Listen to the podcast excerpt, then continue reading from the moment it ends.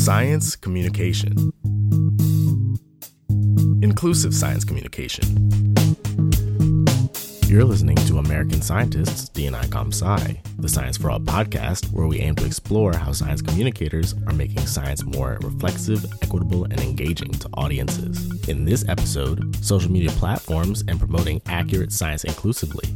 We'll hear from science communication leaders and social media influencers Michael Xenos at the University of Wisconsin Madison, Black in Neuro and SciComm Collective's Danielle Nadin, and Samantha Yammine, also known on the internet as Science Sam. I'm your host, Jordan Anderson.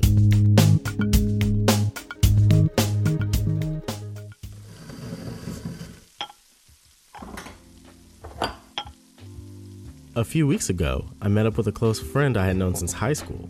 It was the first time I had seen her since her recovery from COVID, and I asked her what it was like having COVID in the middle of Hurricane Ida. She and I are both from New Orleans, and she caught coronavirus days before Hurricane Ida struck. She told me how she struggled through fevers and even a visit to the intensive care unit, all while living for a week with no power, limited food, and water. From what my friend told me, she planned to get the vaccine, but she was hesitant. A black woman, her family members sent articles from Facebook and posts from Instagram that suggested vaccination was more dangerous than the virus itself. Social media constantly influences our thoughts and opinions. The content on social media platforms influenced my friend's decision, and the power that these platforms have left me thinking what can we learn about the current state of social media and its influence on audiences to improve our reach, even when a large portion of the information on social media platforms may or may not be true? You know, when I do a national sample, almost everybody's using Facebook at least a little bit. That's Michael Xenos, a professor at the University of Wisconsin Madison's Life Science Communication Department.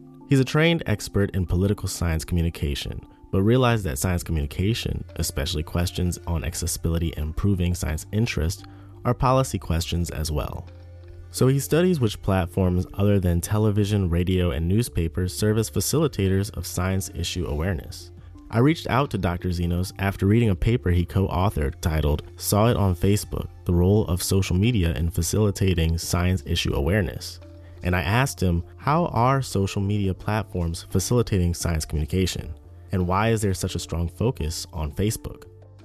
Everybody's seen those sort of charts of usage statistics across the different platforms. And there's always Facebook, and YouTube is usually a second and then we get into this territory of your Pinterest, WhatsApp, Twitter, TikTok. These are platforms that, when you use the metric of what proportion of the adult population ever uses this platform, you're down around 20%. And so, similar kind of dynamic that if you're looking at social media dynamics, sort of how does social media affect people's engagement with science? You know, I mean, the short answer is that, yeah, for most people, most of the time, social media, for better or for worse, is Facebook. And if I want to then try to compare that to Twitter use or compare that to TikTok or Instagram, I'm going to have a pretty small sample of Twitter users or Instagram users in the sample, and it's difficult to make those conclusions. Of course, these networks and communities exist across tens of hundreds of different platforms. But multiple surveys find that Facebook is the most widely used, whereas Twitter and Instagram each have about 20% fewer users, at least overall. However, among younger adults 18 to 29 years old, Instagram and Twitter rank higher. As inclusive science communicators, it's important to know our audiences and leverage our work across primary platforms. But still, we must keep in mind how users may differ on these platforms to better understand who may be engaging with our work there are intense communities that are using these platforms intensively. You know younger users using tiktok you know there's a lot of great demographic breakdowns on the different platforms available now. But you know when you're trying to build a broad theoretical model that looks at something like the diversity of people's networks and how does that affect the information they're exposed to there's just more available data on facebook. And it's also a little bit to do with the nature of facebook's platform right? Facebook is kind of famously this platform that you know the networks that people have on the platform largely mirror their offline networks, right? It's kind of unusual to have someone in that network, at least based on my research, that isn't someone that the person has met or interacted with in real life. Whereas, of course, Twitter or TikTok, totally different story. And because of that relationship to people's offline networks, another reason that people like me, I think, are drawn to research about Facebook is you get a little bit more opportunity for that incidental exposure. Incidental exposure describes how people gain information incidentally or when they're not looking for it. Right. That kind of like classic example of usually relatives on Facebook that you're connected to for this one reason. You want to see the pictures of the relatives and so forth. And so that creates opportunities for incidental exposure that you don't see as much on the other platforms. So, for example, a video on brain anatomy may stand out on an individual's page that mostly shows family vacation and travel. One thing that makes incidental exposure so important to science communication is that incidental exposure increases a person's long term information recall. Inclusive science communicators such as Daniel Nadin also consider how likely a scientific graph, visualization, video, or hashtag will be exposed to other audiences. Nadin and I are friends and colleagues, both members of SciComm Collective, a group of grad and post grad students passionate about science communication and social justice. Nadin is also an executive board member of Black in Neuro, an organization which began as a Twitter community highlighting Black individuals in neuroscience. So there was a tweet by our president, Angeline Dukes, who had asked, When are we going to do Black in Neuro Week? Because, as you may know, last year, several groups of Black scientists organized weeks dedicated to their field. So it started with Black Birders Week, which was in response to the Central Park incident where Mr. Cooper was approached by Amy Cooper and had the police called on him. And so Black Birders Week was meant to really highlight Black birders and their experiences. And so after that, there was Black in Astro Week, Black Botanist Week, all these different fields that came out to highlight Black people. And so I'm a neuroscientist. I was doing my master's in neuro. And I responded to Angeline, who I didn't know, and I was like, oh, I'm in, I'm happy to help. And from there, I think like it's been a whirlwind ever since because I was able to connect because of that tweet with about 20 other people. And we organized a week of events. A lot of the promotion for that was on Twitter. And we we started a hashtag, hashtag Black in Neuro and hashtag Black in Neuro Week. And it had honestly I think something like almost 4 million engagement at one point last summer.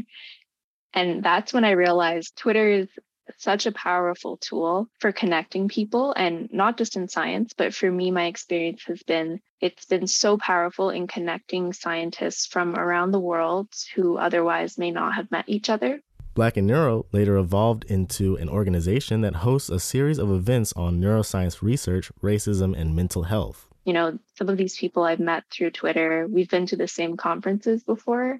We never met each other, but on Twitter, we were able to connect. And part of it is kind of how Twitter works. If you have a tweet that goes viral, it can reach people who you don't follow and who don't follow you. And so it has the potential to go really far, which is something that not all social media platforms have. Indeed, studies show that network diversity, variety in the demographics, political opinions, ages, incomes, and zip codes of an individual's followers increase the likelihood of incidental exposure.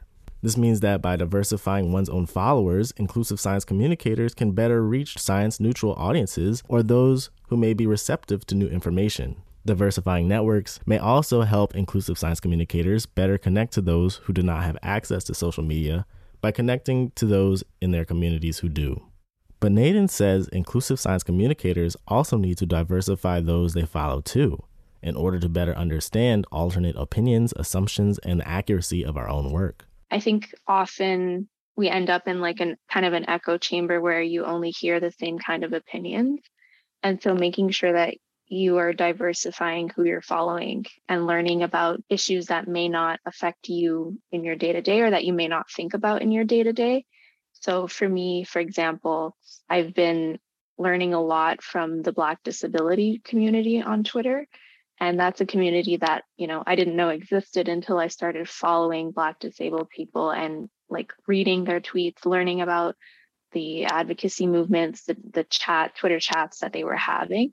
And so I was able to learn a lot that way.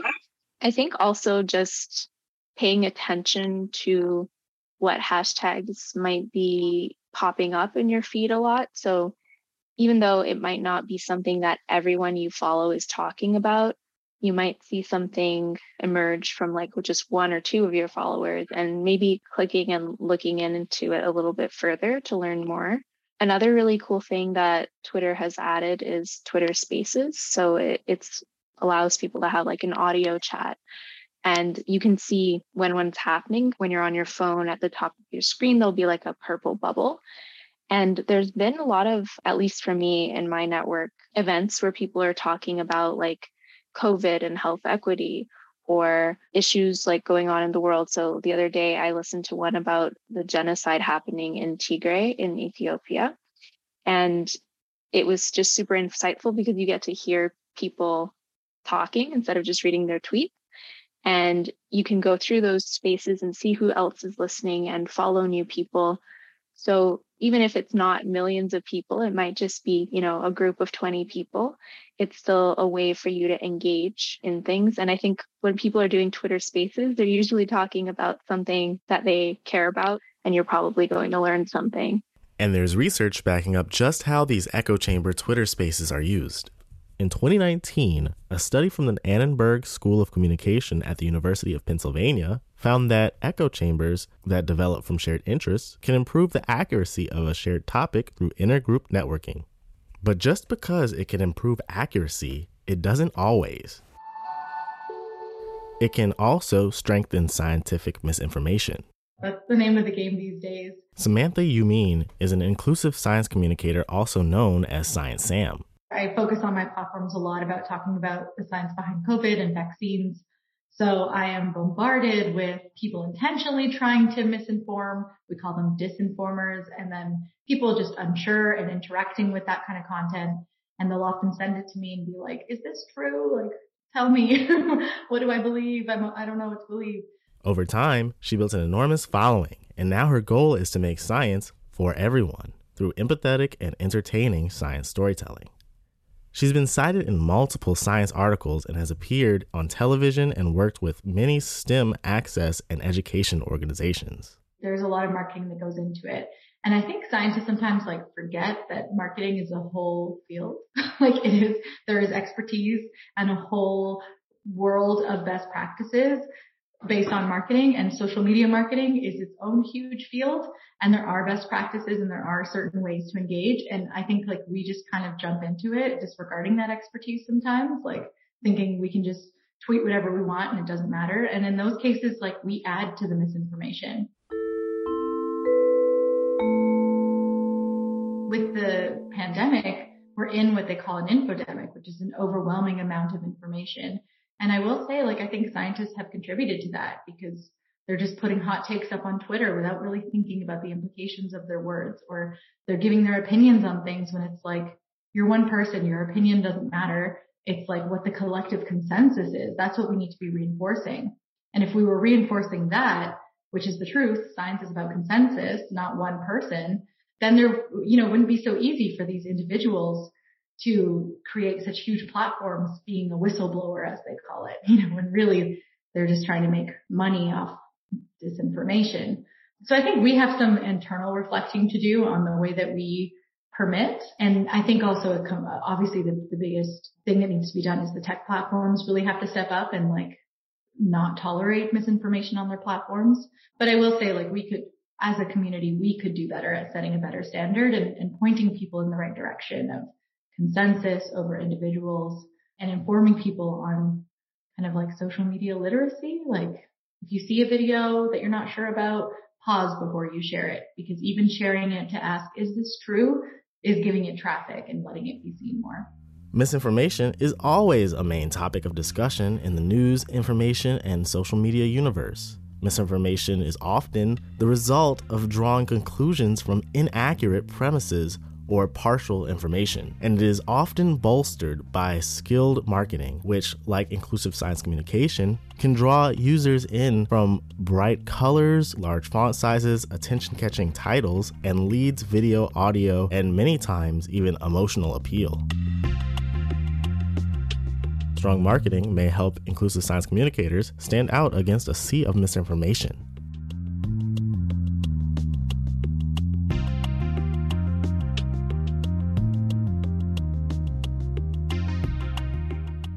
So, we've discussed platforms and their abilities to network and spread scientific information as well as misinformation. We've yet to discuss another major player in scientific social media spread one to one messaging. Adam Mosseri, who's the CEO of Instagram, has outright said in addition to short form video, one to one messaging is a huge priority. And We've seen this on every platform, basically Snapchat too and TikTok. One to one messaging, direct messaging, things like WhatsApp as well are, are hugely popular. Even like WeChat in China as well. These types of platforms are, are very popular. And I wrote a guide actually a few months back about how we can translate the science communication we do on other platforms to WhatsApp. There's like a few tricks, but it's hard because you can't really be an originating source, right? It all comes through a, a personal network. So I think one of the important things is again thinking about shareability and how easy is this to package. So for example, if you post a video on TikTok, people can download that video and then share it super easily on WhatsApp. So if you're going to make an informational video and you want a lot of people to see it, let's say it's about, you know, COVID vaccines for kids or something. Let's just say something like that that's time sensitive and you need a lot of people to see it in a short amount of time. If you make a five minute video that's on your website, that's like not very user friendly to share. And that's not, you know, it might not embed nicely in the WhatsApp chat. People may not click the link. Instead, thinking about, okay, if I make this three minutes I can put it on TikTok, people can download it and then they can send it to their family group. And then do that and literally tell people in your TikTok video, download this and send it to your family on WhatsApp, right? So just being mindful like that, like, okay, if we're making a video, where is that video going to live? And let me make it for that platform. And if I want it to be shared in a certain way, you need to tell people. Don't expect people will just, oh, I should share it. No, tell them, please share this. What does every YouTuber do at the end? Like and subscribe and comment below because they need you to do that. So just, it feels awkward, but just say it. and, and I think being mindful like that will really, really make a difference. WhatsApp and text messaging are prime examples of how misinformation may spread undetected. It was one to one text messaging that prompted my friend to hesitate too long in getting the vaccine before she caught the coronavirus. Additionally, WhatsApp is more frequent in non native US populations and frequent amongst Hispanic populations, especially in Latin American countries. Because most science and scientific publication is done in English, how are we thinking about how science information and misinformation might be retained internationally amongst our own countries? In combating misinformation, the most important strategy is to stay mindful and respect others' thoughts, their bodies, their opinions, and their beliefs. I'll return to the vaccine hesitancy example. People should not be attacked for their decision to get vaccinated, but it's an injustice to allow them to be fooled by strong marketing that makes inaccurate or skewed information seem correct. I never blame an individual, whatever their choice is. I don't think the role of scientists or science communicators is to tell people what to do. It's to share accurate information to empower them to make an evidence-based decision. What makes me sad is the people who are making these inaccurate videos people who aren't holding up that standard that I want us to, they're really savvy. They are using everything that they can, all these fear mongering tactics, emotional manipulation to really make it so that like you can't ignore what they're saying. They're really good at it. And I'm not willing to steep to that level. I'm not willing to emotionally manipulate someone into a decision. To me, that's inappropriate. And there are emotional aspects of science and I bring that up if I'm there's something to be angry about. Like I'm not saying we can't have any emotion, but to emotionally manipulate is, I'm not going to stoop to that, but it's sadly what's effective. And so it means that we need to be savvier in the communications we put out there. And we need to make sure that like whatever emotion they're manipulating, we're addressing in a more reasonable way. So for many people, they're afraid about like unknown long-term effects. You know, we have so much reassuring data and we can really, if we take the time, explain to people, well, that's, yeah, you're, that's true. I get why you're worried about long-term effects. That's valid that you're afraid of that. Now let me tell you why we're confident that you don't have to worry about it. You know, like validating people's fear and then addressing it as best we can. And that just takes time and empathy and skill. And to do it at scale takes savviness that we haven't invested. Like we haven't given, we haven't supported anyone. I've been doing this a year and a half all for free, all on a volunteer basis. And I'm just one of many examples. So we need to put, you know, support and funding behind it so that this can stop happening. Strong science communication requires specific training in a developed skill set. Although there are many grant initiatives, organizations, and jobs that ask scientists to provide some form of science communication or outreach with their research, not every scientist needs to be a science communicator. I don't think it's every scientist's job to be a communicator. And I think that's a disservice to how much work communications is that we expect that. I don't expect every scientist to know how to communicate their work to every single person in the world. I think it's a really big ask and that's going to lead to failure. So I think we need to instead value people with this specific expertise that you have, that I have, that so many other people have, value it enough to hire them. Every institution should have an expert who can help write these plain language summaries on the paper. It's kind of what the press release office should be doing, but that doesn't always work out great. Instead, you need someone who, who has the communications and the science skills as we're coming to the end of this episode, I want to take a second to reflect on all we've discussed today. We discussed how different social media platforms, such as Facebook, Twitter, and Instagram, provide tons of different ways for scientists and science communicators to connect to one another and many different audiences. By diversifying who we follow and who follows us, we not only reach larger audiences and expand our incidental exposure, but we can better inform our own science and reduce biases in our work. We also discussed how social media statistics may not always be the most accurate source for understanding who is interacting with our science, and how one to one messaging plays a major role in disseminating both accurate science and misinformation. Finally, we discussed that social media communication is a skill, and there are expert marketers and advisors who spend years studying how to best reach their audiences. Because of this, not every scientist should feel pressured to be an expert, inclusive science communicator, but rather should be open to collaborating with others who have learned the trade and do it well. This episode of DNI ComSci has been brought to you by American Scientist and Sigma Xi, the Scientific Research Honor Society. For links to the studies mentioned in this episode, as well as a transcript, please visit AmericanScientist.org and look for the blog post that accompanies this podcast. Special thanks to Samantha Yammine, Danielle Nadin, and Michael Xenos for joining us today. Today's music choices come from the Free Music Archive. Please be sure to check out Black in Neuro, SciComm Collective, University of Wisconsin Madison's Life Science Communication Department, and Science Sam on Instagram at science.sam. If you like what you heard today, follow American Scientist and follow me on Twitter and Instagram at just underscore Jordan R. I'm your host, Jordan Anderson. Thanks for listening.